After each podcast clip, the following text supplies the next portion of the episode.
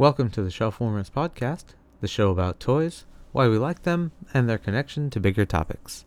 I'm your co host Sugu, and tonight we're going to talk about whether art is meaningless. I'm your co host Darby, and we're going to talk about the intent of intent.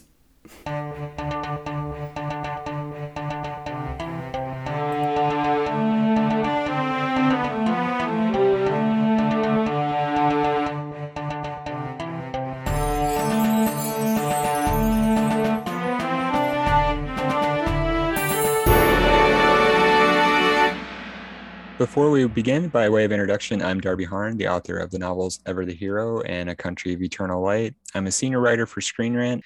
I collect comic books, Star Wars toys, and things I really should not be buying. and I'm Sugu, your co host. I work in IT and education, and I'm also passionate about writing and story. You can find some of my travel writings on allaboutjapan.com, where I've written various articles about my life and perspectives in Japan. I collect mostly Transformers, but I've recently started collecting Marvel Legends figures and diecast cars, such as Hot Wheels. Since living in Japan, I've developed an interest in tabletop gaming, so I also have a wide collection of board games. Tonight, we're going to answer the age old question What is art? For generations, people have tried to define and understand art. And tonight, we're going to answer that question. Because we know. Yeah, absolutely. And we're not only do we know the answer, we're going to do it in an hour. Easy. Yep. No sweat. so this whole thing started from uh, a YouTube video from Philosophy Tube, um, who originally the title was something like, uh, "I don't think anyone can actually get art," but then she changed it and I know that because it was in my watch later playlist, and then it was a, a different name when I refreshed the playlist. I was very confused. Yeah. But um, it's right now called "Is Art Meaningless?" Yeah. So that's the video. We'll link to it in the description. Um, Darby, why don't you uh, kick us off? What tell us about the video and your thoughts? Um, yeah, let's talk about the video. The the video is a really great video uh, from Abigail, as always, uh, about philosophy. But this one is more about art and talking about what the meaning of art, the intent, most importantly, of the author or the artist. And um, I thought it was interesting. I, in any case, because one thing people, uh, listeners, probably heard me talk about on the pod is I'm a big believer in intent. Um, and so I found this one really interesting because I think she presents a pretty broad sort of in 37 minutes uh, presents a pretty holistic case for the different sides of this sort of debate. So you have on one side sort of the critical intellectual desire for um, to establish intent on the part of the artist, and then you have famously infamously question mark uh, Roland Barthes' uh, Death of the Author, which has uh, I feel like itself uh, become subject to debate on its intent. She also um, cited Lindsay Ellis Death of the Death Author, of the author as well. Yeah, so so Lindsay Ellis did um, uh, her video I think a couple years ago now about Death of the Author, which I think if I remember correctly, um, had in part large measure to do with J.K. Rowling um, and the relationship with the audience and Rowling. And I think that's something we can talk about tonight because I think there's a way that we, I think so. I, if I remember, it's been a couple years, but I, one thing I, I think will unpack a lot of this uh, is um, I think the way that people approach Death of the Author in the main at the moment is as a way to separate the work from an author or artist who is considered problematic. Uh, exhibit 1, uh, J.K. Rowling, who has created, obviously, Harry Potter, um, and who is um, culturally uh, toxic at the moment, um, given her uh, views, beliefs, and practical action um, when it comes to trans people. Um, so does Harry Potter still have value? What is the merit of Harry Potter?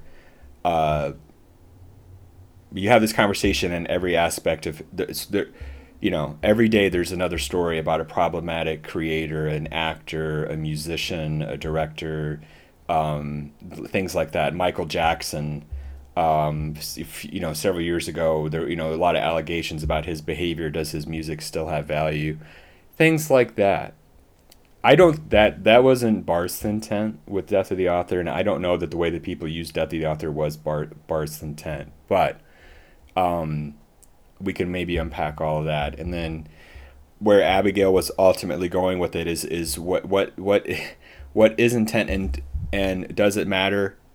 Does it matter? And then also, um, is it is it binary? Is it either or?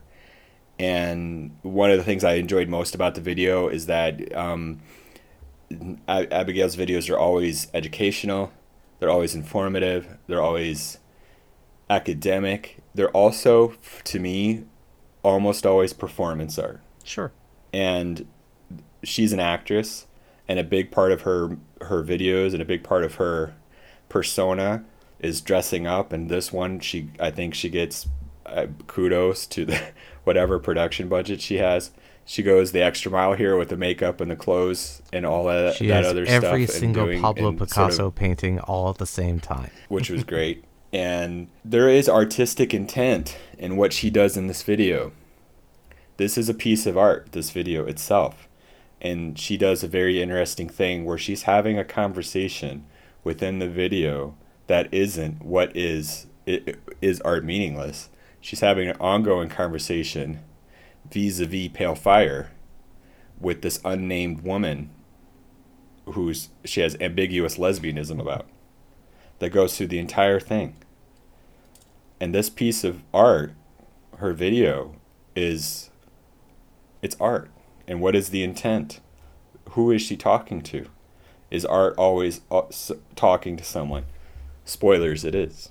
Um, we'll talk about. I'd like to talk about all that because um, there's a lot to talk about um, and all that. But maybe before we dive in, if I could real quick, um, I want to give a couple plugs, uh, a couple things going on as, as far as art. Um, so as far as uh, my books, one thing, a couple of things I wanted to mention very quickly.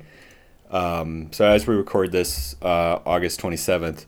September 1st, um, folks, if you're interested, if you have a NetGalley account, um, you will be able to download Ever the Hero by me, yours truly, um, book one of the Eververse. Um, uh, if you're a reviewer, a blogger, YouTuber, librarian, um, this is your opportunity to download the, download the book for free on NetGalley.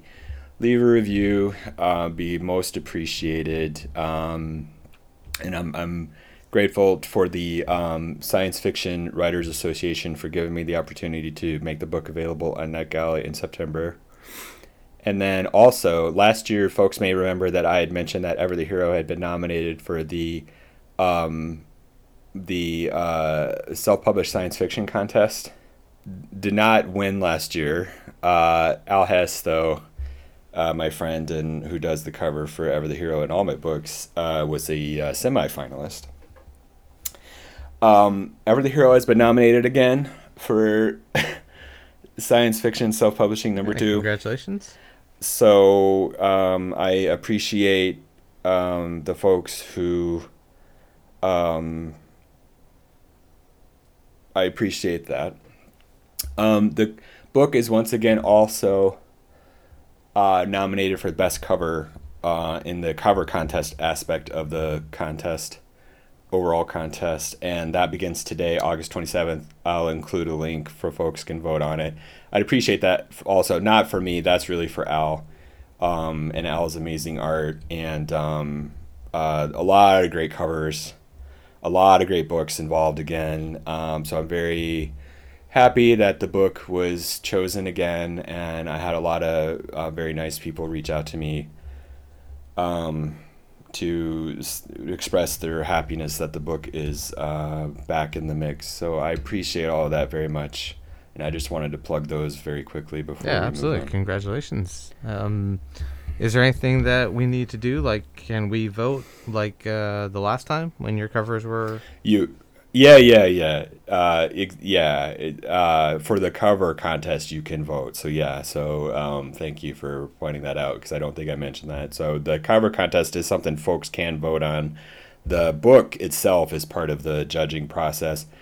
Um, um, within the contest, and and um, I will not be paying any attention to that part of it. That's nothing to do with me. I, I you know, uh, hopefully people enjoy the book. Um, that's all I can hope for. But the but the cover, um, yes, if you want to vote, you can. Uh, I I would appreciate it, especially for Al, um, because it is a great cover and. Um, so yeah, and there's a lot of great covers. So yeah, we'll include a link, and um, I don't know how long that runs that that part of the contest, but uh, the de- will include the details. But yeah. Okay.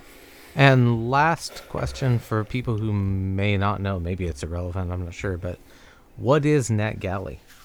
So NetGalley is um, a service in which you can, um, for reviewers and uh, folks who are looking at prospective books um, to, to get a hold of uh, galleys. Uh, galleys are uh, advanced reader copies of uh, novels um, uh, digitally to review to see if they want to get it for their library, etc.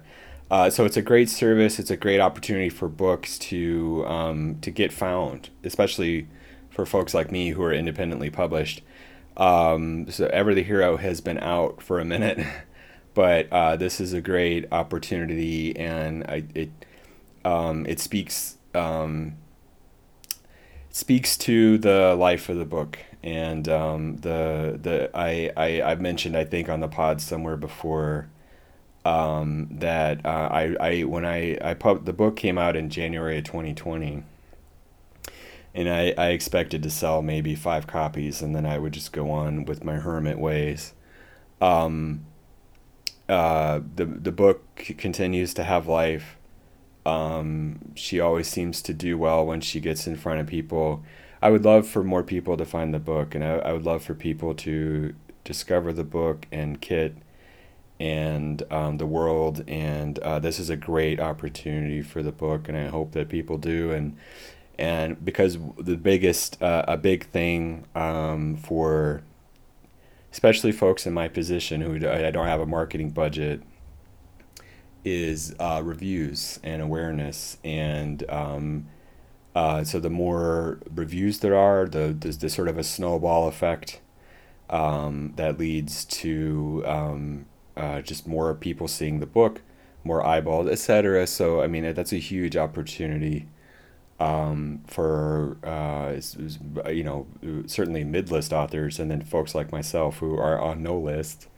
Um, so so yeah but netgalley service that's out there it's used by um, traditionally published traditional publishers independent authors alike and it, it's an opportunity for folks who big book uh, booktube people who devour books um, uh, to, to get a hold of books early or in my case late Uh, but to find books and get them and and um, and, uh, and and share if they want, if they're inclined, if they enjoy them. So, and last thing, real quick, um, if we're talking about devouring books, uh, uh, I'm biased, but uh, Sunyi Dean, The Book Eaters, Sunday Times bestseller. Oh wow! Uh, is available now. Yeah, uh, available now in uh, everywhere. I, I believe I still now. have not gotten my copy. Okay, so he doesn't have it yet, but it is otherwise available everywhere. I cannot recommend it enough. Um, again, biased. Uh, Sunyi is a, a, very, very good friend of mine. And um, so if you guys are into books, you're out there listening, you're looking for a great book, uh, check it out. With the Book Eaters, Sunny yeah, Dean. I pre ordered it and I got an email saying, We don't know when it'll come to your doorstep. We'll email you when, when it does. like, well, I don't need an email then. then it's at my doorstep. But all right, fair enough. I'll I'll take what I can get at this point. Absolutely. And I think I bought I bought the British edition I think. Yeah, the, there's a couple different editions. So published by Tor in the states, Harper Voyager in the UK, and uh, different covers. And there's also uh, for folks who do Loot Crate, uh, which I think is mainly in Europe. Um, if you, uh, I don't know about elsewhere. Uh, there is that is a different cover and a different edition as well, and that is very cool. I've seen that the Loot Crate edition. It's very very cool. I want it myself. Gonna have to uh, pull some strings to get it. I think it's not available in the states. So um, yeah, check check it out, uh, and can't recommend it enough. Very happy, very happy for her. Very much deserves Yep, success. Absolutely. When I get it, I think it'll be in my 2023 reading queue. Yeah. All right, so we've got all these art projects coming up. Time to uh, get into it and define what art is. I think before we get really started, one thing I want to talk about with Philosophy Tube, or one thing I wanted to say about Philosophy Tube's video, at least to maybe give us some structure, is that she has, I think, three parts, four parts. Uh, the first one is the artist's intention. The second one is the feeling the right emotions. And then the third one is the market for it, which I want to get into. yeah. and the fourth part is art and the audience, which I think is her kind of conclusion, denouement moment in there. Yeah, so Yeah. yeah, th- those are the four sections of her video. Um, where do you want to start? The artist intention? Yeah, I think this was the whole video is fascinating. This is probably the one that is probably most fascinating to me as a writer, as an artist, um, because you and I came up through uh, uh, writing workshops, which uh, even in their structure um, were allergic to authorial Mhm. intent, and which is odd, given you're in a group of writers and authors. Uh, but I'm a big believer in intent, and I am. Um, I'm a. I'm also a, a, a reader, and I'm a. And I'm an intellectual. I don't. I don't know that I'd call myself an academic. But one thing, uh, I've been a guest on other podcasts where we're talking about you know comic books and, and shows and things like that, and we're, we often then talk about the artist and the intent and the the sort of the the um, the Barthian sort of death of the author philosophy is very pervasive in academia and culture now, uh, for reasons I kind of alluded to earlier. And so I've I've always found that interesting. I guess is maybe the not the best way to put it, but I suppose as an author I am biased as far as intent, but but as a reader. I've always been very interested in intent and trying to understand because I was trying to one I was lo- trying to learn how to write and I, I was also trying to learn how these creators that I I uh, influence me and that I appreciate so much I wanted to know what what led into what inspired Chris Claremont to be as bold and consistent as he was in representing LGBTQ themes in his work in the 1980s in the X-Men. What led what what inspired Star Wars? What was it Lucas's intent with Star Wars, especially now as uh, 40 years plus on we argue about what Star Wars means. Tolkien etc. Um, and so it's important to me as a reader to understand what their intent is. It's important to me as a writer that um, that what my intention is, and that people have some awareness. And so I appreciate reviews I get of the books that seem from folks certainly who get it, quote unquote, get it. You know, who understand, and so I'm, I'm al- and I'm also under, perfectly aware that part of the game is that you have no control over the way that people react to your book or to your art. And a lot of what happens with the novel is in fiction in general is what happens between a reader's ears. And so you there's there's this alchemy which I think is ultimately what she is talking about in the video is that it's not binary. It's not the author's intent doesn't matter or the author's intent is the only thing that matters. It's it's both, and that's what ha- that it's that thing that happens. It's that collision between what did Darby intend when he wrote Ever the Hero, and then what did X person take away from it when they read it? Because they're bringing their their own points of view they're bringing their own life experience they're bringing their own biases they're bringing their own uh, limits uh, into the equation. And are they then inspired themselves to find out what did darby mean? Can i find it? Um, does it matter? How much does it matter? Why you know that type of a thing and i'm always i'm always fascinated by that sort of engagement between the writer and the reader, and certainly the art and the artist and and the the viewer, the consumer. Um, and she makes fantastic use of several examples here. Pale Fire is a fantastic example. Um, the Nabokov book. Um, of getting at what what does it mean? And can you be wrong in your interpretation? What's interpretation? So i'm the sort of spiraling here because there's a lot that goes into the video but um, yeah that's I, I that's my thing. I appreciated her ultimate take which is i, I think she values intent. And um, I, I think ultimately she comes down on again this sort of holistic sort of approach. Yeah um for me i kind of like I hate I hate to say this because it's uh, it sounds like a cop out answer, but I think it's a false dichotomy. I think it's a false binary. Like like you said, I don't think it's either the artist has intent or you ignore it. I think I think that's weird and I think that is meant to start up barroom brawls and especially in Ireland as opposed to actually trying to have a discussion um, because in, in, my opinion, the author the authorial intent is is just a layer of understanding, right? Like imagine if you knew nothing about James Joyce and you read the Ulysses. Like that that book reads very differently if you know nothing about James Joyce's life, his background, and his intent. Like, period. You, it just it doesn't in my opinion, it doesn't really work as a novel unless you know the context, unless you know the what James Joyce is trying to get to to read that.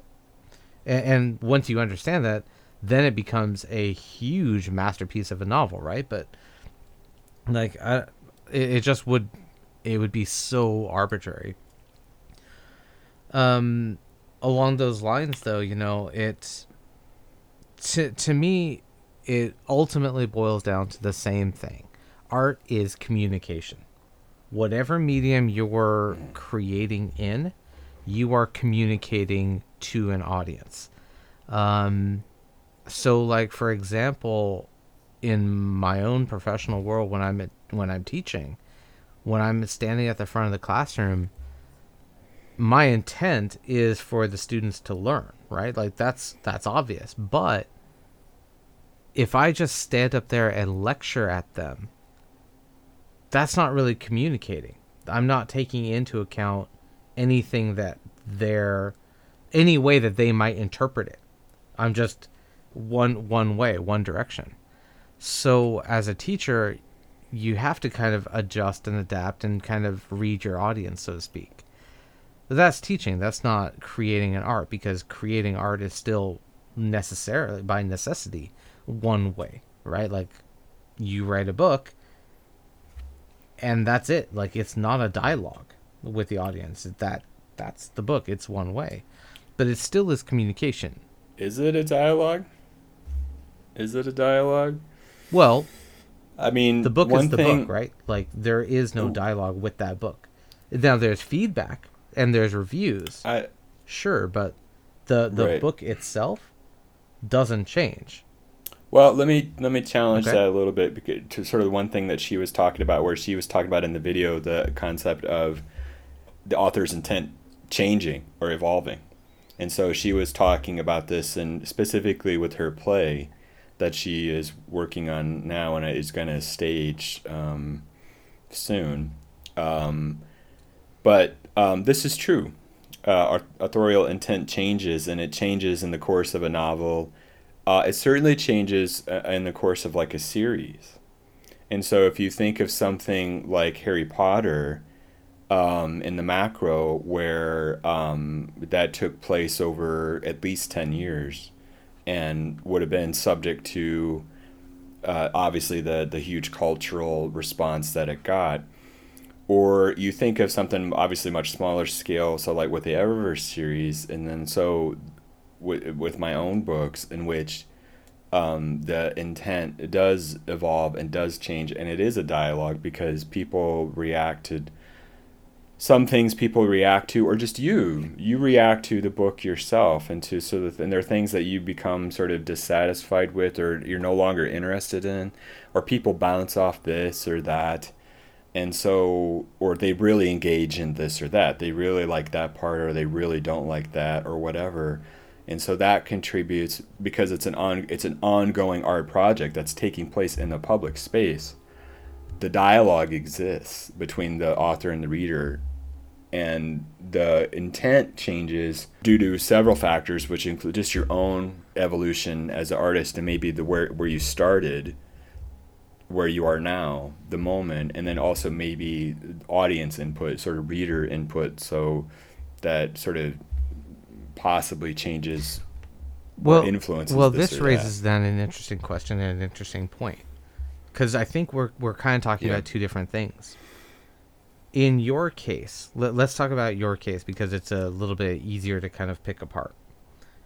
The Eververse, sure, absolutely has an element of dialogue to it because you're you're writing it, you're taking feedback, you're reacting to it, you're adjusting as you're learning and growing and as you're understanding some other themes within the book, the that's changing what you originally planned. Absolutely, I agree. The Eververse is that's that has a dialogue element to it. But Ever the Hero, book 1, that's fixed. That's that is what it is. And with the what what the question that raises is my copy of Ever the Hero isn't going to be changed. I got it in the physical mail. It is a physical book with pages that I have to pick up and it's in my it's in my shelf now. Um just there, right? It's never going to change. So even if there's a lot of feedback and you decide to go in and change some of the some of the wording, some of the themes. Let's say you want to go back in and really develop the autism part in Ever the Hero. I'm never going to have that. My version is never going to see any of those addendums.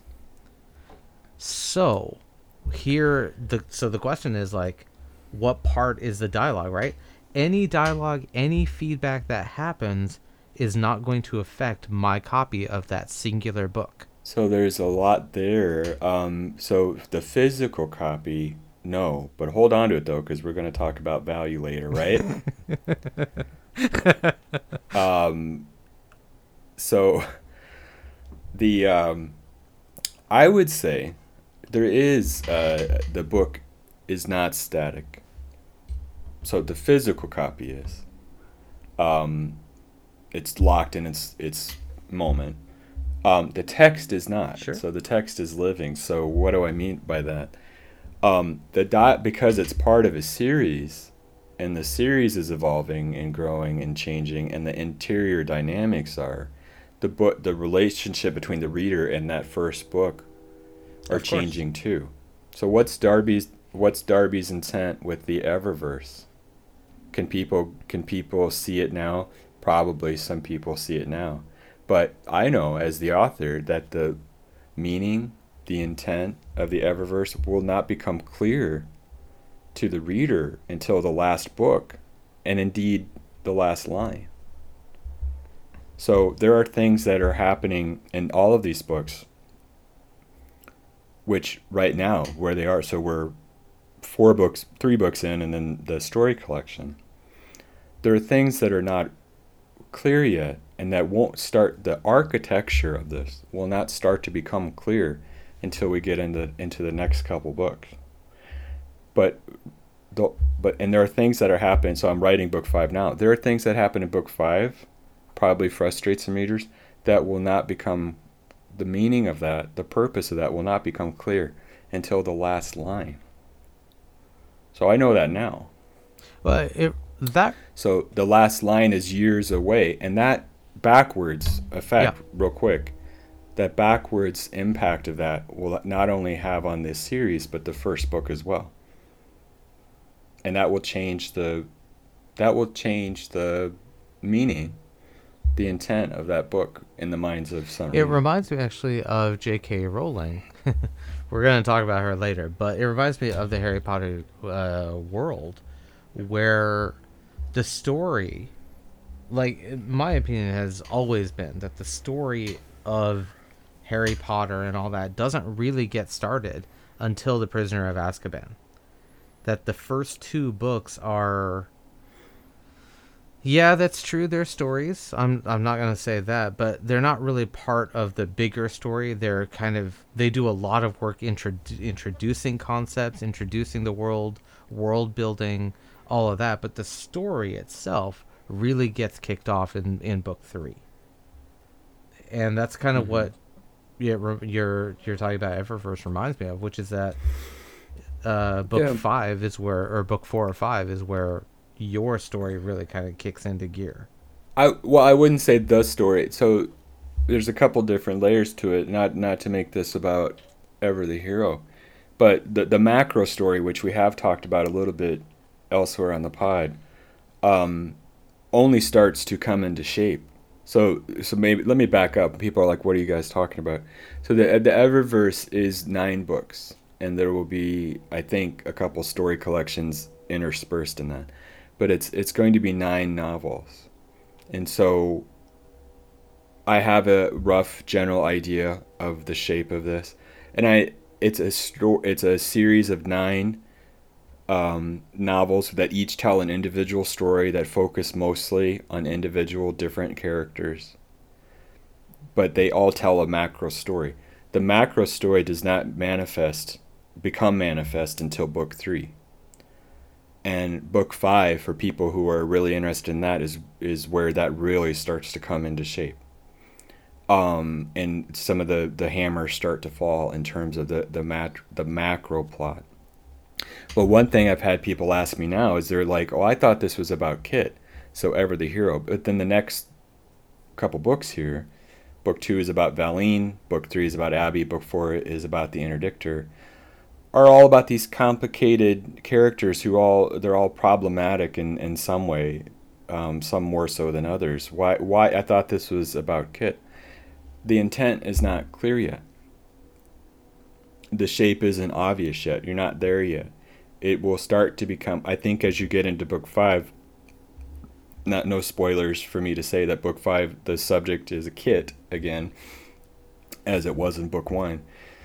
The dimension of this starts to take shape and then my intent i think finally you start to see what is my interest in these other characters who in abby's case or certainly the interdictor's case are um, problematic characters. They're not like how can you build a book around we like kit kit's nice kit's heroic why are we interested in abby or the interdictor why is the story interested in these people why what is the oh what why we're going back to kit is that arbitrary? No.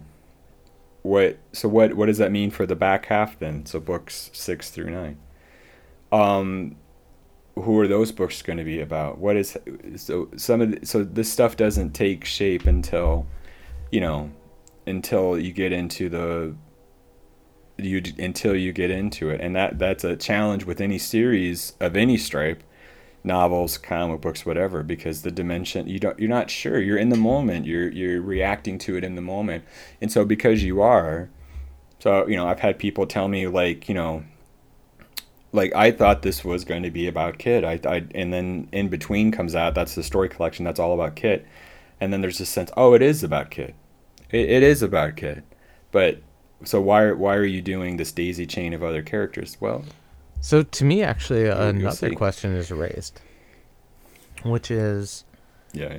if the authorial if the authorial intent doesn't become uh, visible or obvious until book five, or if the total macro story isn't understood until the last line, why should the audience invest in getting to that point? Why wouldn't they? I mean, because that's the, the point about authorial intent, right? Like coming back to philosophy tube. Why should an audience, any audience member, invest in in receiving the art without the authorial intent kind of there? Why wait? Because that because as she says, if all you want is a summary, if you just want my my my points. points bulleted out, right for for digestion.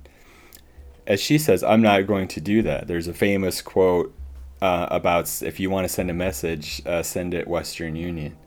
Um, I'm creating art, and the art isn't done until mm-hmm. it's done. It's the same reason why should you finish a book?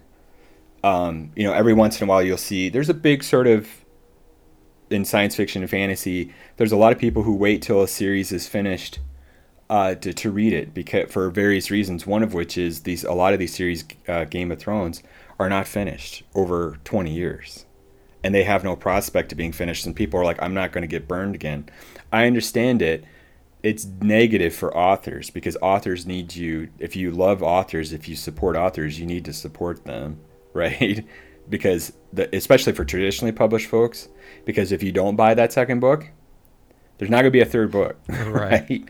So think about that as you're thinking of, as you approach that. But the the, the series, the work, the Eververse, um, isn't done until it's done, and so if you're invested in the story, then you'll you'll want to see it through. And if you care about what it means, and especially for Kit, as you come up to that last line. And all of these different pieces are going to, you know, um, hopefully lock into place. It's very far away. Um, you know, for me personally, as far as the writing of, I'm writing book five now. I'm not at book nine, but, but I know what I know what the final moment of book nine is, and I know how that plays. Um, I know how that cascades through the series. Um, but they will that will not become obvious until the final moment and uh, then at this future date will i think be of probably debate amongst readers as to what it means um, if people are if anyone has any care whatsoever now if you're looking for clues there are clues throughout the book all the books right now um, as to what this is um, and how this will manifest and if you're a really close reader if you're a really astute reader you you probably have an idea. But that's for later and that's then and then that's where the real debate what Abigail was talking about really begins. Is what did Darby mean or what did any author mean versus the the Barthes um, sort of thing. And she says real quick while I'm thinking about it, um, when she's talking about Foucault, um, this idea that that art isn't like architecture. Architecture is this thing you build it, it is what it is. I disagree with yeah. that a little bit because just given yeah, what we're talking I, about, I didn't really. So I'm, I'm building. I, yeah, so I'm building in this series this architectonic thing, which is is subject to interpretation, right? But so eh, so is by the way the Empire mm-hmm. State Building. The Empire State Building is what it is. It's also apply. There are various meanings to it that can or be applied that ha- that go far beyond the fact right that that go far beyond what they what they actually do in terms of their their physical function right. and purpose. Yeah, absolutely. And I I so in my opinion, uh, art is art is in a lot more places than I think Abigail references or talks about, or maybe even intends. Um, she's talking mainly about visual art and then the- theatrical art. Those are her areas that she's mainly talking about. Um, but architects, they they do art as well. I mean, there's a reason that people view architecture as art sometimes. You know, you don't go to the ruins to look at ruins. You go to ruins to appreciate the art in them. So it's it's not just that simple of this is not art. Yeah, I agree. And I've had this debate about there, there's great artistic value in architecture and what those things mean to, to people are often profound. I've had this conversation about One World Trade Center in New York City, the new building. Um, the building to me represents, as it does to a lot of people, a lot of different things. The building also takes on different dimensions as you approach it because of the way that it was designed. And so from a distance, it looks one way, and then as you come up to it, it has this wonderful. Uh, I won't give a detailed explanation of it, but as you come up to it, it, the the building from the side appears to go to this sort of pyramid-like point. That is completely different from the actual reality of the top of the building, which the top of the building deliberately echoes the top of the original World World Trade Center um, that has profound meanings to different people. And I, have actually had arguments with folks uh, about what it means. And does it mean anything? It's just a building. And a lot of people don't like the building because they feel like it's just another building. Well, it's not just another building, is it? It's, it's one of the most important buildings culturally in the right. United States. So the right so that just to the point there I, is architecture unartistic no so i kind of reject that um, and i don't think she was endorsing that. I, I, think she was using that as a as a as she often does in this video and throughout a question questioning the thing. What it, what does it mean? And then you know in the terms of pale fire which is very the nabokov novel very structured and very architectonic. Mm-hmm. and is all about entering a space that you then get trapped in. What what are you talking about? What, what are these what are these notes? Does Charles what is Charles talking about? Does he even have is this all in his head? It's all in his head. He has no idea. Do you have an idea? What does it all mean? Right? Novels especially are architectonic. Mm-hmm. They can be. They can sure. be um, and they very they're very similar to physical spaces. And I love novels that you get into and you're like, wait a minute, how do I get out of this? What that the way back is not the way yeah. that you thought. And so I love that, and I love especially texts like Lord of the Rings or stuff like that that which are massive and reveal themselves, reveal their interiority decades later, or Shakespeare, which centuries later, where you're like what light through yonder window breaks, or I just massacred that line, but um, that li- that that line meant something entirely different in the moment, the way it was staged, because it was staged in on in London in the late 1500s, and there was no window. It was it was a slat. It was a I doubt it was even cardboard. God knows what it was.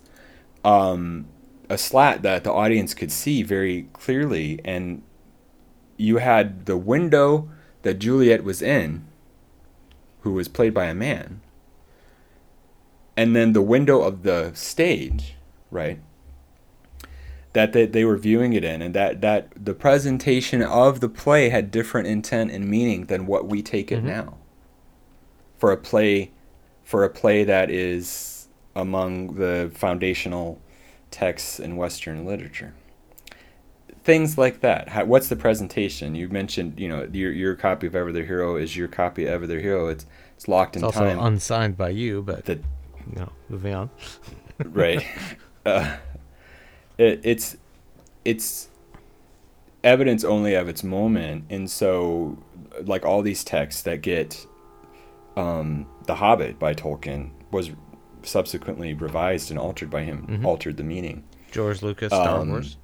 The meaning, ch- George Lucas, Star Wars. The meaning changes. Uh, J.K. Rowling simply saying that Dumbledore was gay, uh, without any textual evidence or support, uh, changes sure. the meaning. Um, we're going to take a quick break to let you know about some exciting developments on the podcast. First of all, thank you for listening. We hope you're enjoying it. Uh, if you like our content and you want more of it, you can subscribe to our channel and get additional conversations between Sugu and I.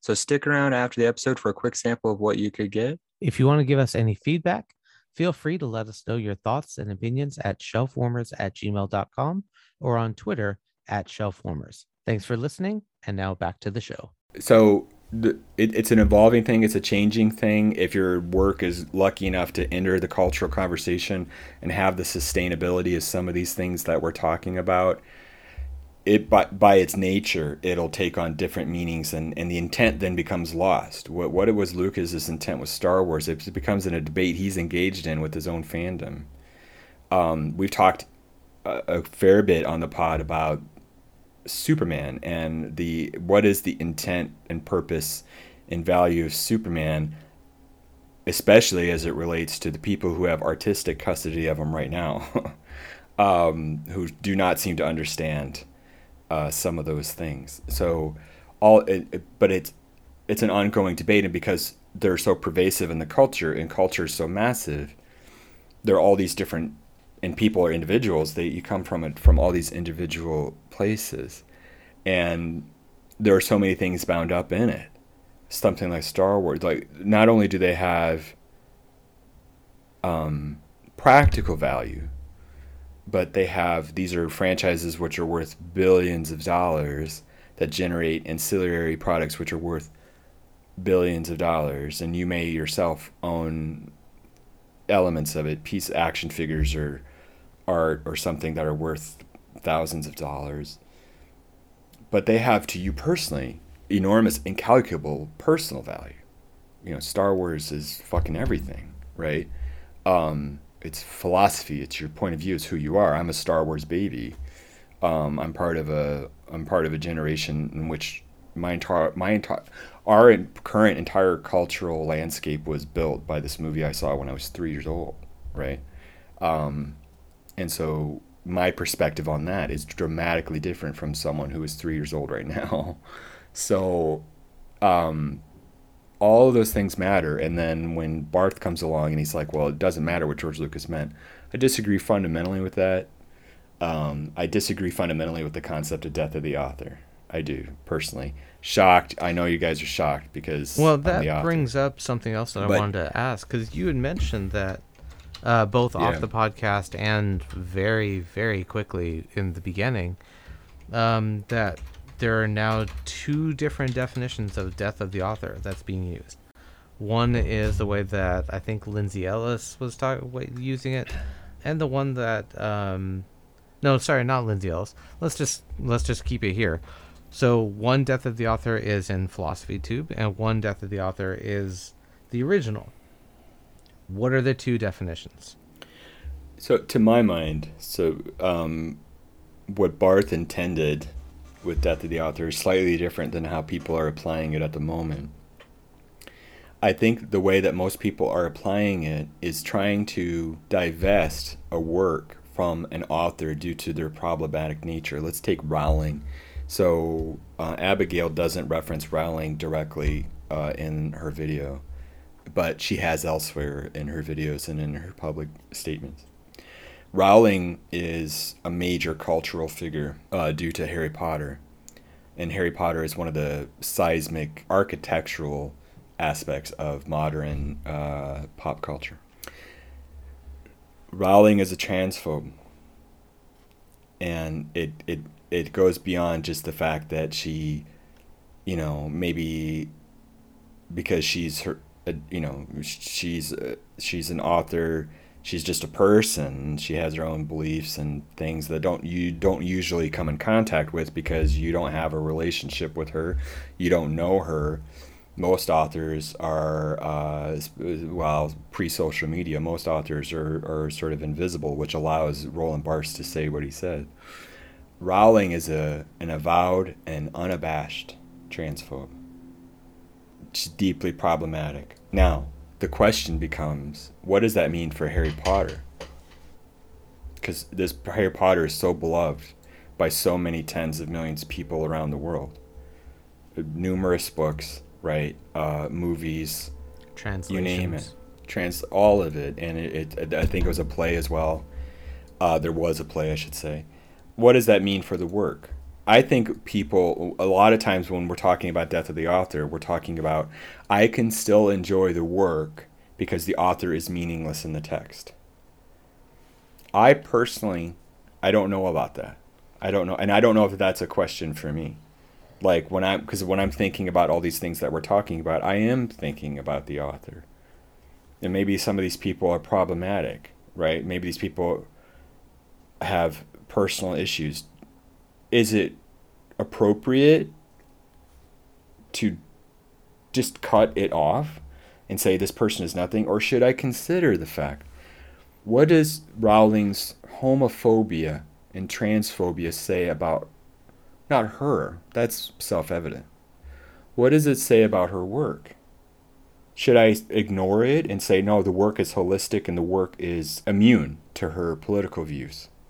I don't think i can say that I have to look at it because she she said she did something extraordinary. She said ex post facto, Dumbledore is gay with no textual support. Why why that?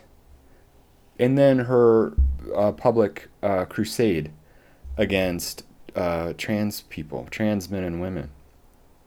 I have to consider that because she used her cultural capital to state that one of the most popular characters in modern culture, Dumbledore, was gay. She spent some of her cultural money on that and paid a, a, a I'm going to guess a small cultural price for it. I can't divorce those things. I have to consider all that. And I have to look back at her work. And I look back at her work. I'm not a particularly a Harry Potter fan. I've read the books. Um, I think I think they're good books. She tells she tells a good story. The books are, you start looking at them, you start peeling at them. That the, there are, I would say, problems in the book. There are things in the book that are not great. There are things in the book that maybe um, reveal her sort of thinking on things and, and things like that, as, as is inevitably the case. Am I, as the reader, projecting that on the work because I know about her public statements? Maybe, right? How can I be sure? Could I be wrong? As Abigail talks about in Pale Fire, how do we know that Charles is wrong in Pale Fire? How do you know that you, the reader, is wrong about this work? Can you be wrong about a work?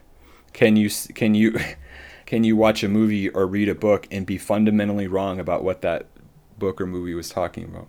Well, to that, I mean, this is this is what high school English students and English teachers are constantly arguing and bickering about with each other. But like her initial her initial intro conundrum, I actually disagree with. Um, where she said if are you talking about Abigail? Yeah, yeah, uh, philosophy tube, where she says like, if someone asks if I saw Doctor Strange too, and and what does it mean, and I give the story yeah. of the Titanic, I've clearly gotten it wrong.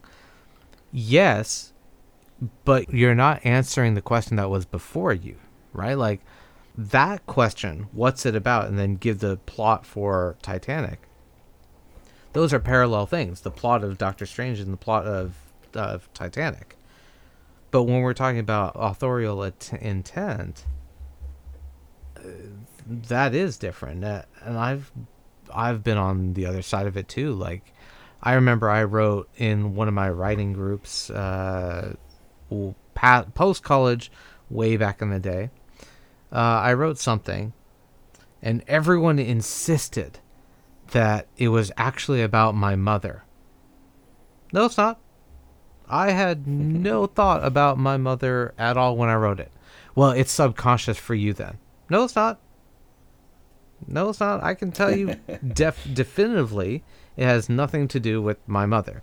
But they were reading into my intent, and rather than art is communication, right?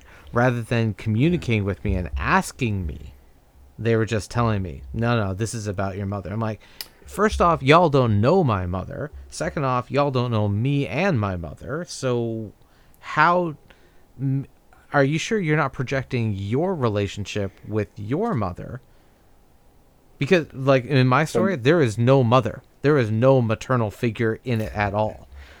Like it was just a dude. I, if I remember it correctly, it was a dude who put wings on himself and then jumped off of a building to fly.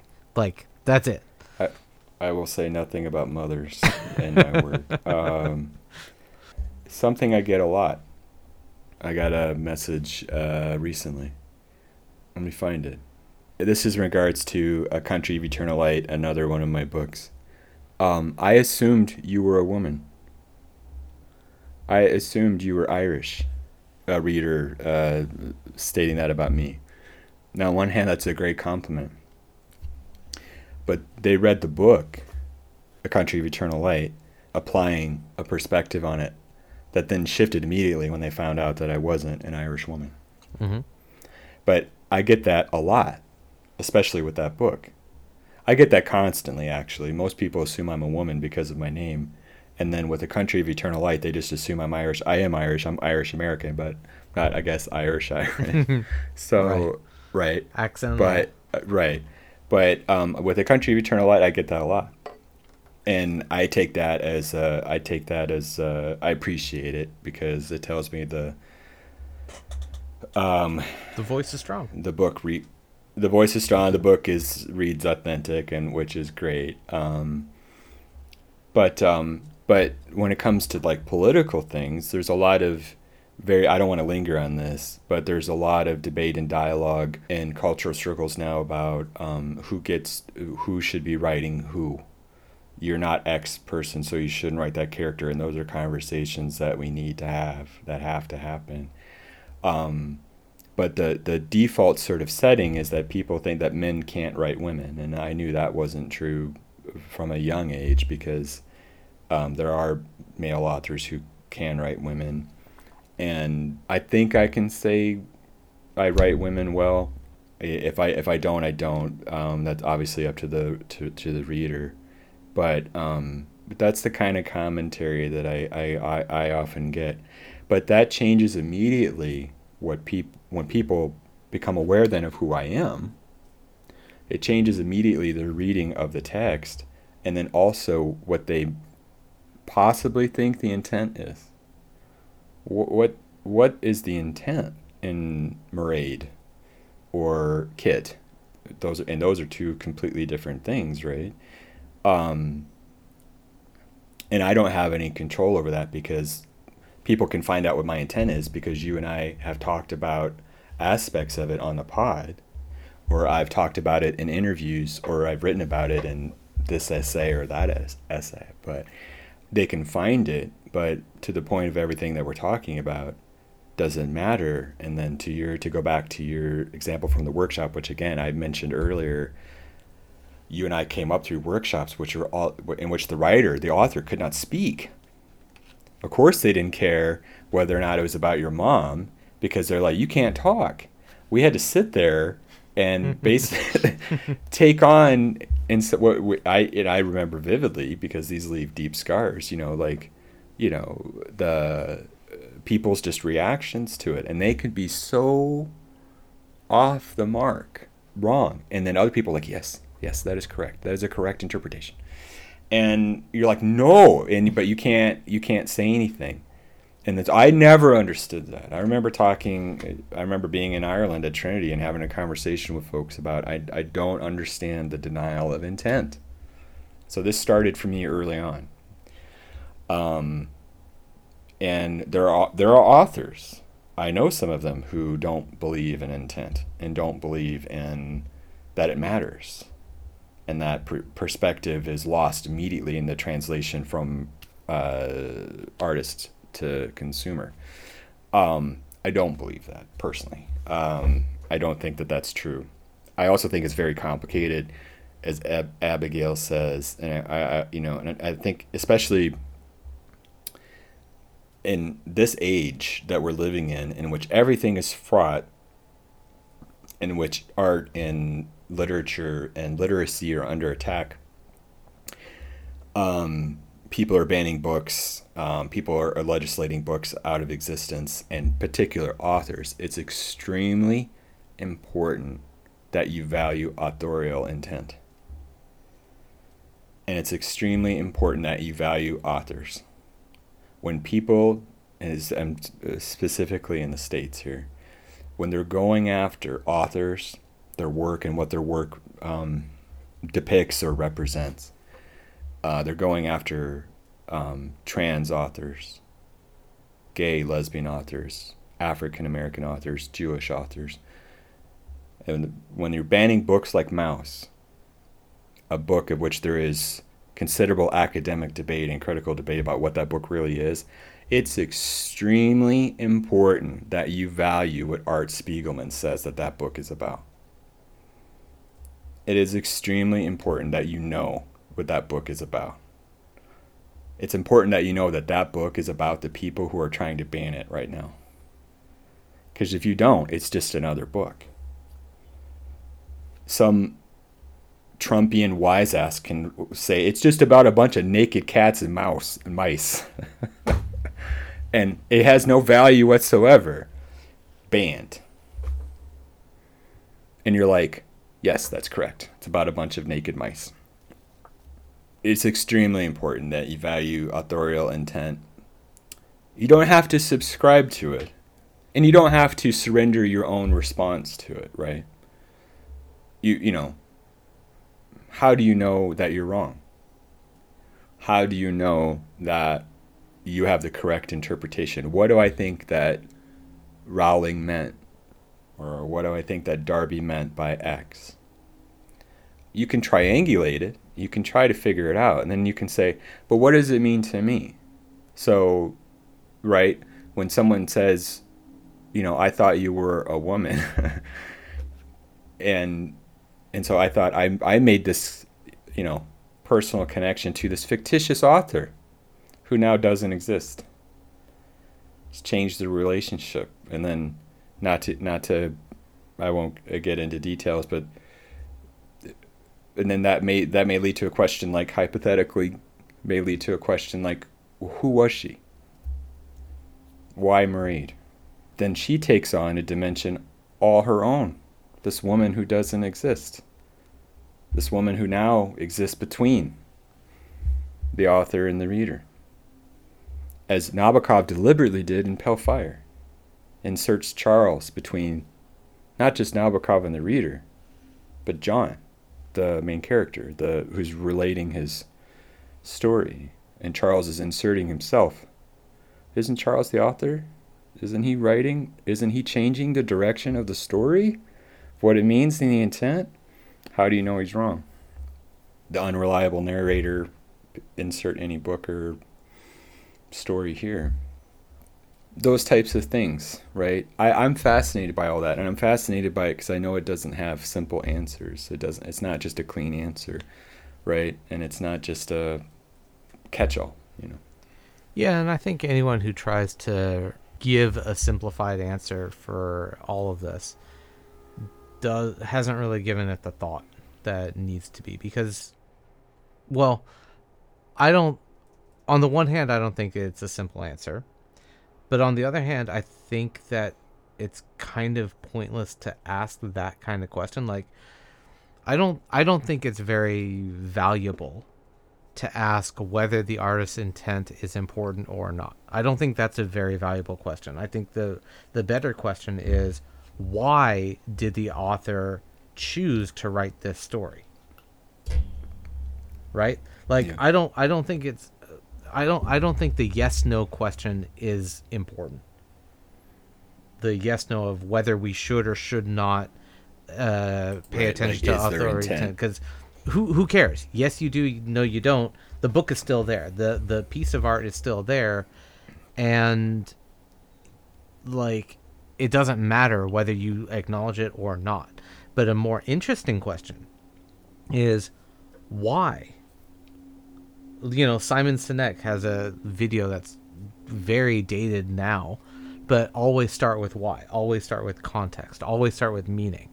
And you know what? That's what I do when I teach. Every time I get step into the classroom, I always start with why. Why do I want my students to know this material? right? So same thing with art.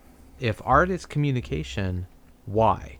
Why did J.K. Rowling decide to write Harry Potter the way she did? Why did she put in the elements that she did?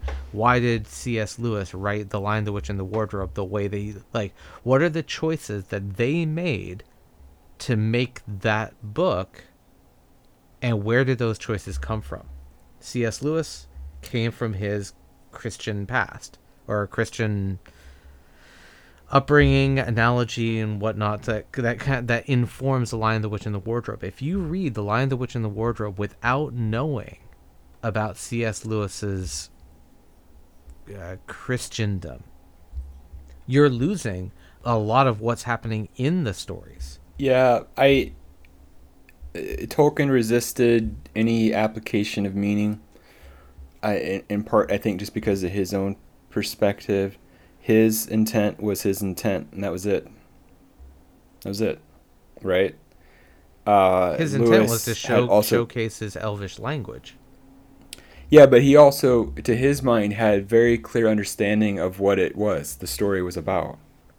There was no room for interpretation, which I, I think the culture disagrees with in the main. C.S. Lewis, um, his intent with Lion uh, or with the Narnia uh, writ large was so obvious that Tolkien was like,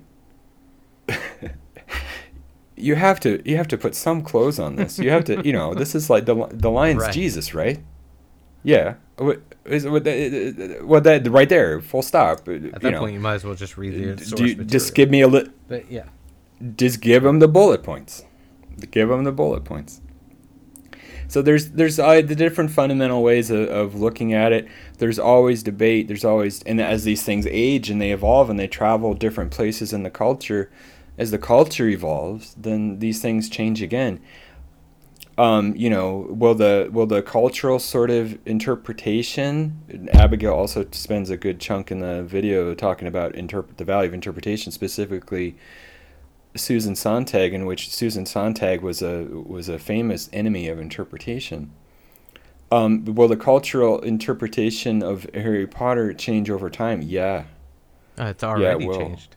Will, will that be? It's already changing, and so will that have? Will that be positive or negative for Harry Potter? I don't know. I personally not as I'm not a Harry Potter mega fan. I don't think Harry Potter has the sustainability that some of these other things. We talked about, about this a long, long time ago. I think I was back in Kansas City. Um, to give you an idea how long ago uh, long ago it was, I think it was in the middle of uh, the Harry Potter fan fandom, like the zeitgeist. Sure. Yeah. Early.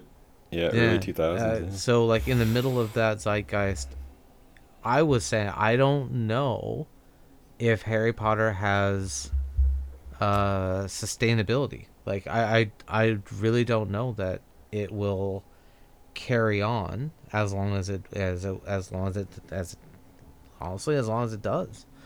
Um, and the, the you know I I don't know when it's going to fade, but I can't imagine it. And now, twenty years later or so, it, it is fading from the zeitgeist. People know Harry Potter, but it's it has nowhere near the um, the impact to new children that it, it used to. Yeah, I part of that is culture changed with with the advent of TikTok and social media. Um, kids are not reading books the way that Harry Potter brought them to. Part of it is also this other thing. Apparently, this new generation of children that's growing up, their sense of humor is so off the world and just like random stuff happens and that's funny and ran- more random and that's funny. And uh people our age are going what's the humor?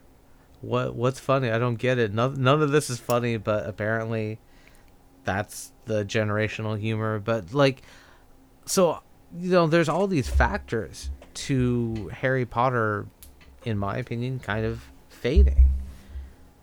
But also can't ignore j.k rowling jumping on her soapbox doubling down on her soapbox and then tripling down on her soapbox despite all of the pushback and all of the um like the fans were saying that the the Harry Potter books were instrumental in accepting that they were trans. So to find out that the author herself is anti-trans is uh, like I can't imagine what what level of a mind fuck that would be. There's a great sense of betrayal amongst Harry Potter fans who certainly grew up with it when it comes to to to her political views and and I, I won't speak to all that because like I said I'm not I'm not a Harry Potter fan but um, I think the great works of literature uh, essential works can survive the problematic nature of their creators. When we think of someone like I know they can when you think of someone like William Shakespeare we don't know a lot about William Shakespeare but we can assume um, that he was a product of his time. Sure. Right. He he would have had Elizabethan values, which were not. He was artistically progressive. he may have been the most artistically progressive person ever. But we can assume things about him that were, would have been contemporary in, in sort of his political views and his views on women and, and other people. Does that invalidate and there are things within the text that are challenging. Does that invalidate um, the work? No. I, I think as a culture we've decided no, that it doesn't. Do we need to consider it in context of the work? Yeah. Um, is is Rowling ever going to gain that kind of estimation? No. Well, but that brings me up to that's to me also, that brings up another interesting sure, yeah, point, which is uh, foundation. Isaac Asimov's original books mm-hmm. don't have a whole lot of women as central characters. Don't really have a whole lot of racial minorities as central characters. They're right. it's very very 60s to be honest. But the Foundation mm-hmm. TV show updated all of that. Same story, but now you've made mm-hmm. the uh, one of the main characters, now she's a black woman instead of uh, another white dude. So people are updating stories now with more progressive viewpoints. Yeah. Yeah, sometimes to the anger of uh, the audience, the supposed anger of the sometimes. audience. Uh, uh, you know, uh, like like the Sandman right now. There's a lot of anger about uh, fawning anger about uh, the Sandman and, and casting people of color in particular roles, uh, you know, in particular. Oh, I remember and, people didn't like Michael uh, Clarke Duncan as the Kingpin. I mean, Daredevil had several other Kingpin, problems, but he, that was not one of them. When they announced that it was Michael Clarke Duncan was, as Kingpin, I'm like, "Yep, who else?" he was a great he was a great Kingpin, and so people are, and so a lot of that is performative. Um, that that reaction to it, because these are folks who have not read the comic books and don't understand, and don't you know didn't understand that within the text itself that death and dream appear as to different people in different ways, and textually appear uh, in different. Uh, uh, ethnicities to different people, and some people may find that problematic in itself that they a white white guy dream dream is uh for all intents and purposes an eldritch god. He's not a white guy. He appears as a white guy. He needs some he needs some sun. He needs some he spend a day on the beach. But um anyway i digress. You wanted before we wrap up you had mentioned earlier you wanted to talk about value. I'm wondering if maybe we should save this for another episode because i think that that's a okay. really because it, it, goes back to NFTs. When she when she started up with uh, uh, that section, my first thought is, oh, the modern version of that is going to be NFTs, and sure enough, she brought it up. I'm like, yep. Mm-hmm. So I, I think there's yeah, a bigger yeah, conversation. Yeah. Maybe we can have that as like a part two for this one. Yeah. Okay. So stay okay. tuned. You know, we've been talking about Rowling a lot, especially you know uh, LGBTQ, but there's one other part in there that I think is interesting to think about, um, which is that when I think it was some play that came out, maybe The Cursed Child, I'm not sure, but something came out and Hermione was black. And there is some Yeah, some it's a cursed issue about it because of course the fans have an issue about it.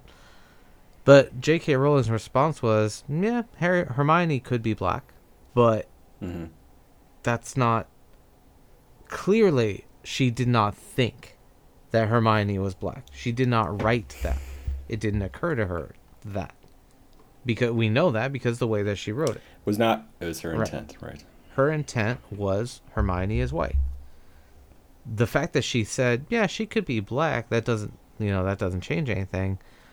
Well, combine that with Dumbledore being gay, her announcement that Dumbledore is gay. You asked earlier, what was that all about? I mean, to me, when it happened, I think Harry Potter was starting to slip out of the zeitgeist and she was trying to stay relevant. And that's why she made those statements to try and keep Harry Potter in the in the news, in the zeitgeist, in the in the free in, in, in the minds of new new readers who could reimagine these characters but trans that was the line that she decided to draw. Yeah, I that could be, um, which I think makes the betrayal that I was talking about a moment ago all the greater because um, what she did in that moment was to acknowledge uh, a healthy section of her audience and give them uh, an avatar in some ways um, that they maybe had read as gay or maybe possibly speculated on. Uh, we talked about fan fiction recently. There is an entire universe of Harry Potter fan fiction, which has to do with the sexuality or possible sexuality of I think generally all the characters. So this is a healthy uh, part of the fandom.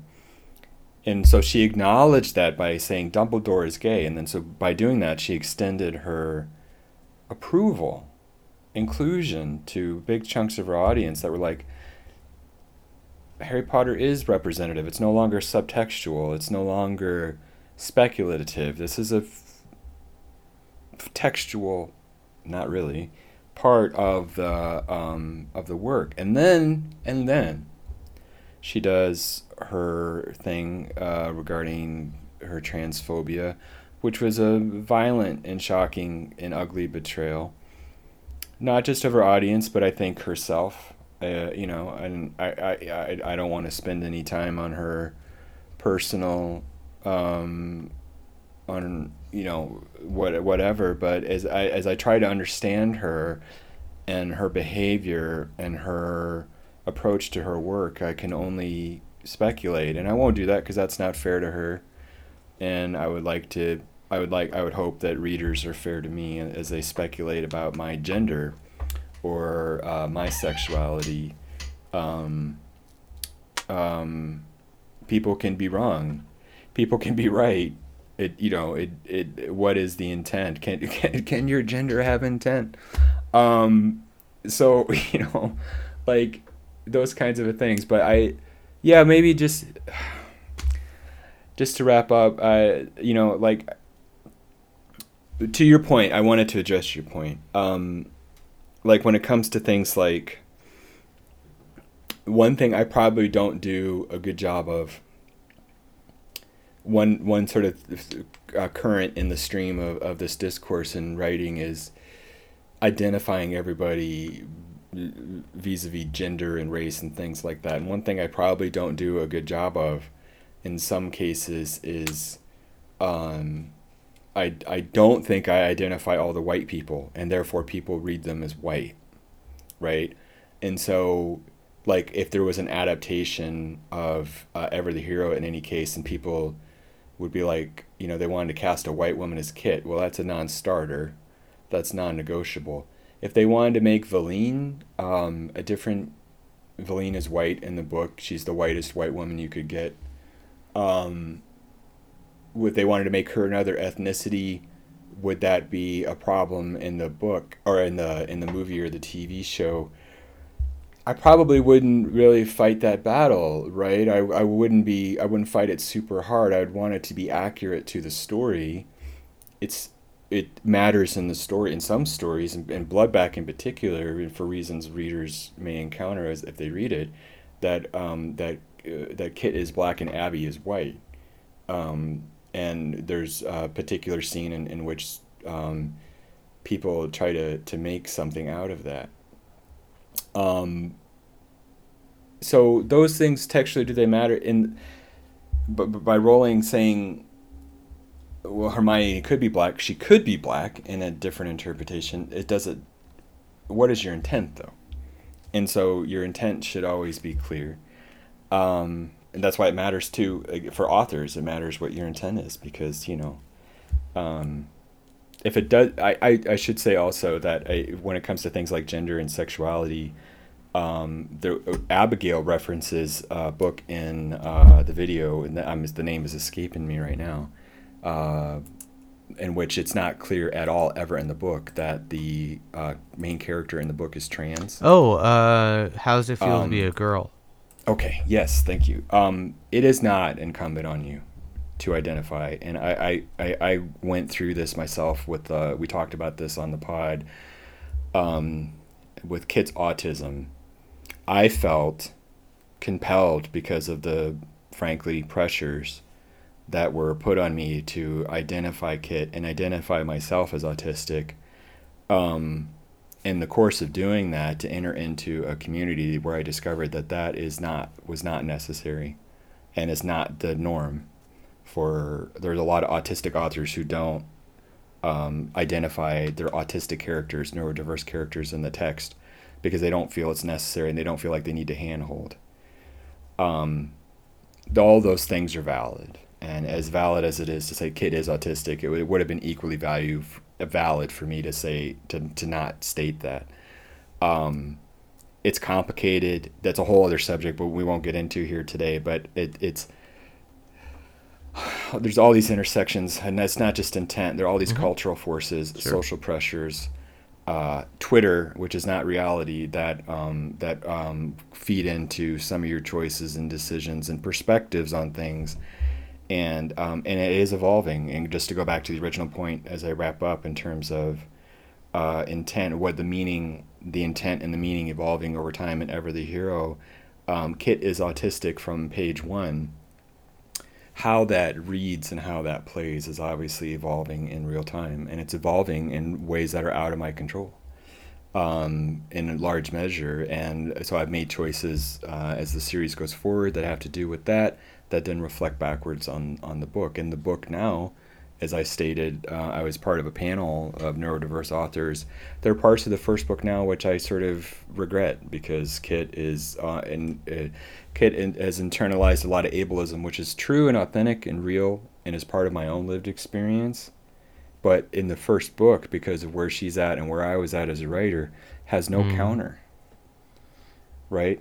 It it's there and a lot of people read it as what it was and a lot of people didn't. And there's no voice there's no moment in the first book that says you're autistic and you're perfect. You're okay the way you are. That mm-hmm. comes later.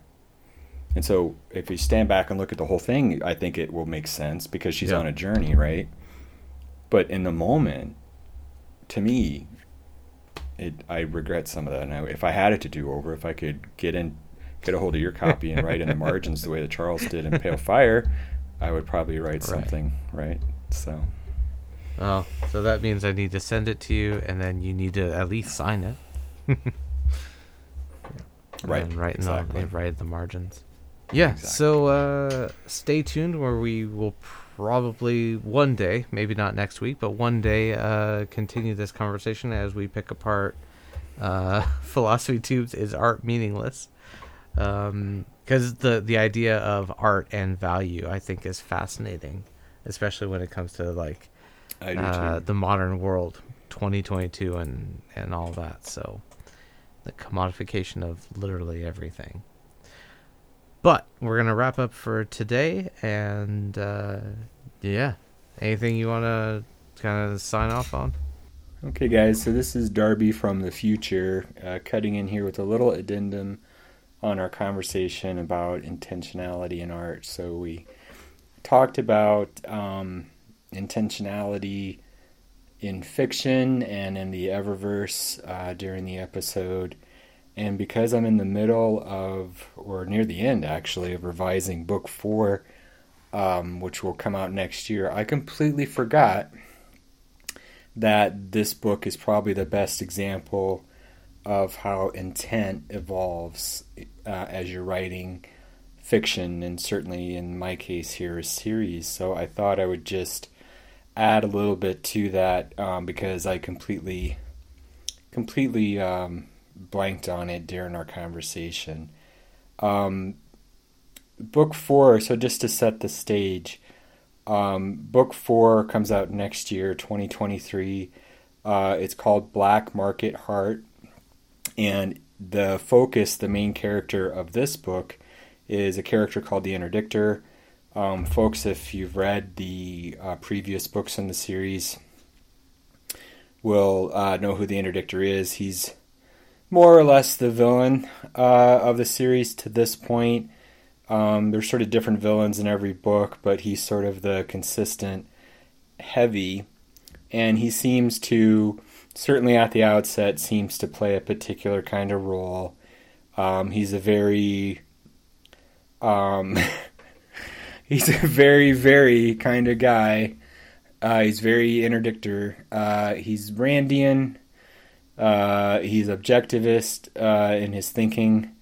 Uh, he does not believe that people uh, are entitled to help or handouts, as he would call them, or certainly the grace of God's, as he styled himself as in the in the series. And this, there's a lot of a lot of uh, rhetorical and philosophical armor that encases the interdictor, in addition to the practical armor he wears, which is significant. He wears uh, uh, his he's I always imagined him as a so folks know the Ringwraiths from Lord of the Rings, who are just basic these just sort of black shapes. Um, he's basically this black amorphous wraith-like shape, but that his his cloak is made from uh, chainmail and actually from uh, scrimnet, uh, which is something that is used in um, modern military. And he's based a little bit too on years and years ago. I, I stumbled upon this picture of uh, is it NATO? I believe it's NATO Special Forces. They were doing some training exercises, and this guy was wearing uh, a full body armor, uh, helmet, but over that was this veil of scrimnet armor and um, or chain, I should say, and the the image was just so striking and and uh, evocative that I sort of right away I was like, oh, this is this is somebody. That somebody became the interdictor. Um, the interdictor it probably feels familiar a little bit uh, to people who are fans of the superhero genre. He probably feels like he fits in with a certain mode of hero or anti-hero who is uh, sort of in vogue in certainly modern comics and then their their um, adaptations. So um, the most common reference is Homelander from The Boys. I bristle at that for a number of reasons, but um, they're both certainly um, strong men, figuratively and literally, who um, have uh, problems. Uh, with uh, the people they're supposedly there to protect. Um, modern interpretations, screen interpretations of Superman or Batman, uh, see everything from Zack Snyder. Um, he's sort of in that mold, um, and various figures in the comic books who sort of you know, whether that's if like he's just goes back as much of this does in the last thirty years to Watchmen, thirty five years, um, to Watchmen, and sort of the contest of philosophy about um, what is owed and to whom. and he falls decisively on on the one side that he is obligated to nothing and no one. And so he's the focus of book 4 and I won't spoil the end of book 3 but that his the baton gets handed to him because of something dramatic and uh, consequential which happens to him at the end of book 3 and uh, he is in need of um, he's in need of some help, some supernatural help, and he goes seeking out this aid, which leads him into a um, a vast mystery, and then a whole different corner of the world of the of the Eververse that uh, really opened up in this book, and I'm very happy and excited and in love with this corner of the world. I'm very glad I got to it because originally that wasn't the intent. Um, the intent was something else completely. So the origins for book four go back several years now um, to at least the first drafts of book three, which were in 2018. And I knew then that book four would be the interdictor.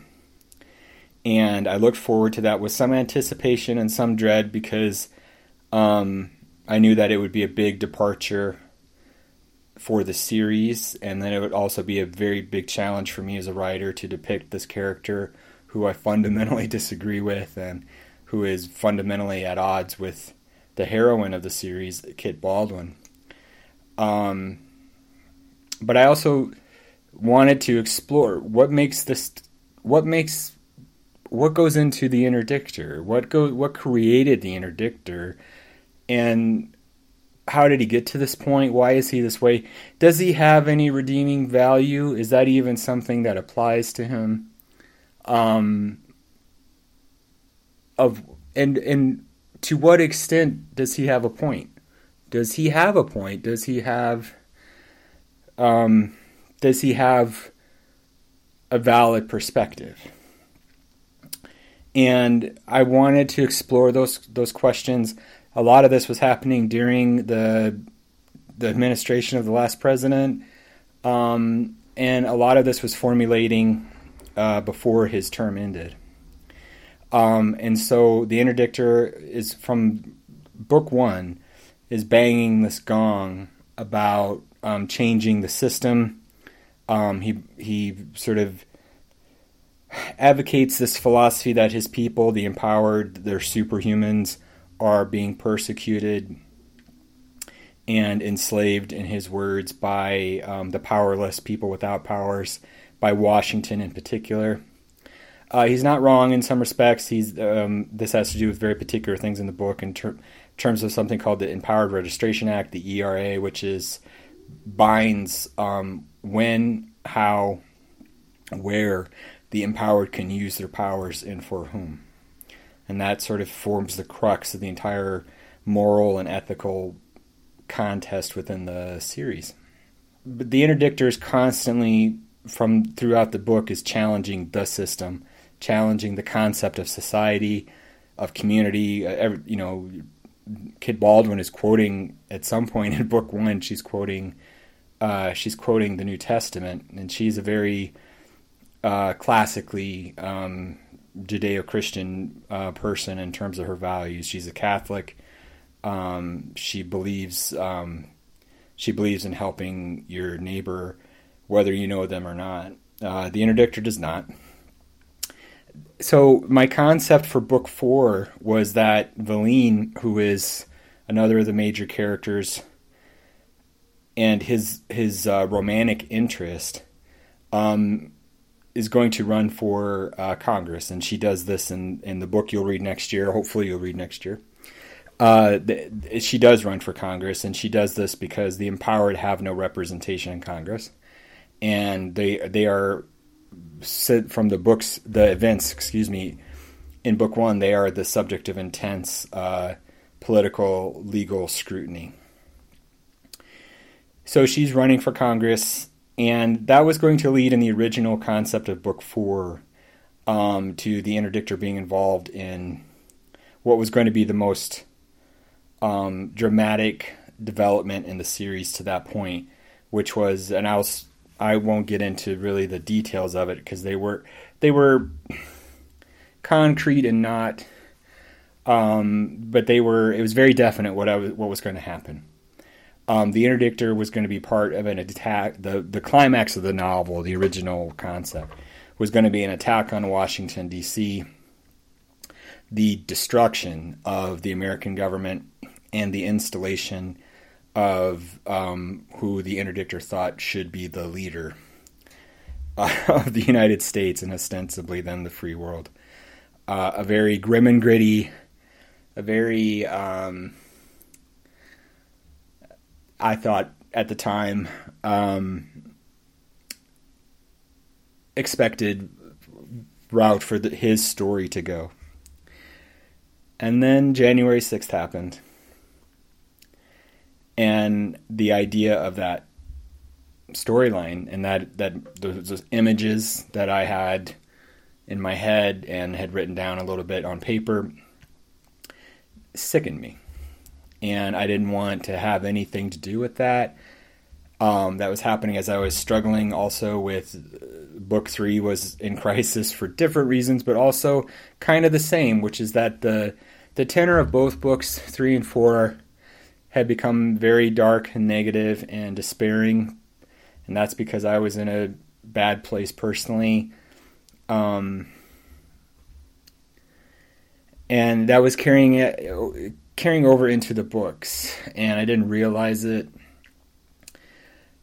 Book three followed a different path to, I think, a, a better, brighter place, um, while still acknowledging its the shadows. Um, book four, though, was just an immediate. I I couldn't go forward with this idea, my original intent. It just w- couldn't happen, and I, and for a for a brief moment, I thought that means the book is in the interdictor. My ideas about him are are are compromised. Um, that turned out not to be the case. Um, as I was as I sort of read as I was working out the kinks in book three, this is 2021. I realized then um, I, I, some things I had to do in Nothing Ever Ends, book three, um, opened up a door uh, for the interdictor to walk through um, in, into book four, and that was really the opening up of um, this doorway into magic and the supernatural in the Eververse, which to that point had been very, very low register. Just a couple things, mainly um, if, if folks again have read book two, The Judgment of Valine, something something is up um, with uh, uh, Delia Crown, Valine's uh, cousin. Uh, with her, she has this appears to be ancient Egyptian brooch. Um, something appears to be up with the straw men in Breakpoint, and there seems to be a little bit of supernatural fuzz to the um, to the bloodback, uh, the bloodbacks, the wolves. Um, very low register, but book four now breaks that door open and walks clean through to the supernatural, and it really opens up the world and opens up the interdictor, and um, to what something I could have never anticipated and didn't plan I didn't intend. And I, I think takes the series in a new place, takes the story, takes the character. He doesn't just. I still have those questions I mentioned. Um, who is he? Why is he? What? Where does this come from? Where is it going? But the intent is different. The intent isn't to sort of embody sort of a for him to embody sort of my my thoughts and then condemnation of sort of the shadow that this sort of the the that the characters who have emerged in comic books and their related media in the last 35 years who are born from people's misreading of Watchmen or Dark Knight Returns um, and on and on. Um, I wanted to explore that, and I do. I think we'll see. Um, I want the interdictor to be misread. I want him to misread. I want him to have a journey and be a person and an actual person, a three-dimensional person for for as as performative as he might seem. Um, you know, in some ways, and certainly there are there are aspects of performance art to what the interdictor does. Certainly his costume.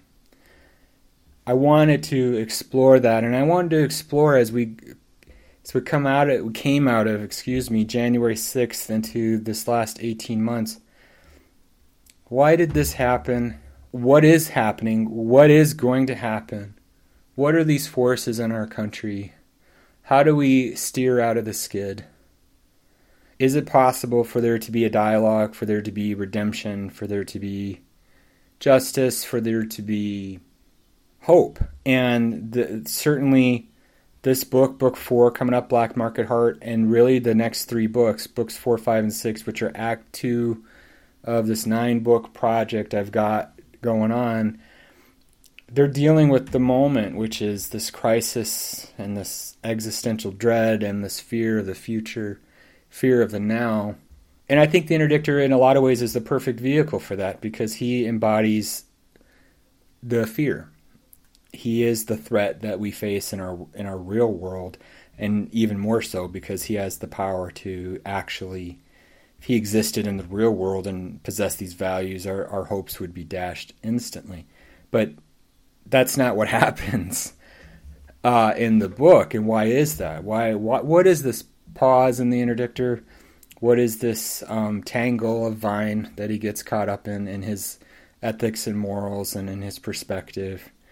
Um, where is that going? And is it easy? Is it complicated? Are there any answers, or is it just questions? So the intent changed, and and the that changed the intent of the book and the interdictor really from trying to embody these questions and thoughts I had about this subject to something beyond that, I hope, really for the reader to decide. And then the series, because the, his trajectory in the series changed um, as a result of this. And I won't say anything about the series beyond book four, but it completely altered um, his trajectory and, and, as a consequence, major elements of, of where the series is going because his my original concept was vastly different and my, my end sort of end goal, end game for him was very, very, very different. So I just wanted to add that. I appreciate you guys listening to me ramble um, and uh, forgiving my uh, my uh, memory their lack of. Um, I'd love to. Uh, Sugu and I really uh, enjoy these conversations and um, would love to have more of them. So if you guys like it, let us know. Um, you know, send us a comment, uh, send us an email, uh, tweet us, follow us, all that stuff. Uh, we appreciate you listening. Thank you. So make sure to vote for Darby's cover and. Um, oh yeah. Yeah, that'll do it. That'll do it for today, folks. Thanks again for joining us. Once again, I'm Darby Harn, and you can find more information about me and my books at my website, darbyharn.com. I'm also on Twitter at Darby Harn. Sugu, how can they find out more about us and the podcast? You can follow us on Apple Podcasts, Spotify, or wherever you get your podcasts. You can reach us at our email address, shelfwarmers at gmail.com. Send us feedback about the show, your thoughts, opinions, recommendations, and insights on our perspectives. We're always happy to hear from you, our audience, and we'd love to share your opinions on our next show. Again, that's shelfwarmers at gmail.com. And if email isn't your thing, we're also on Twitter. You can reach us at shelfwarmers. Give us a holler. We have new episodes every Friday. As always, remember to stay safe, wash your hands, practice social distancing, and get vaccinated when you can. Stick around to listen to a free clip of more content from us. Subscribe today, and you can hear the rest of the following and more. Bye bye.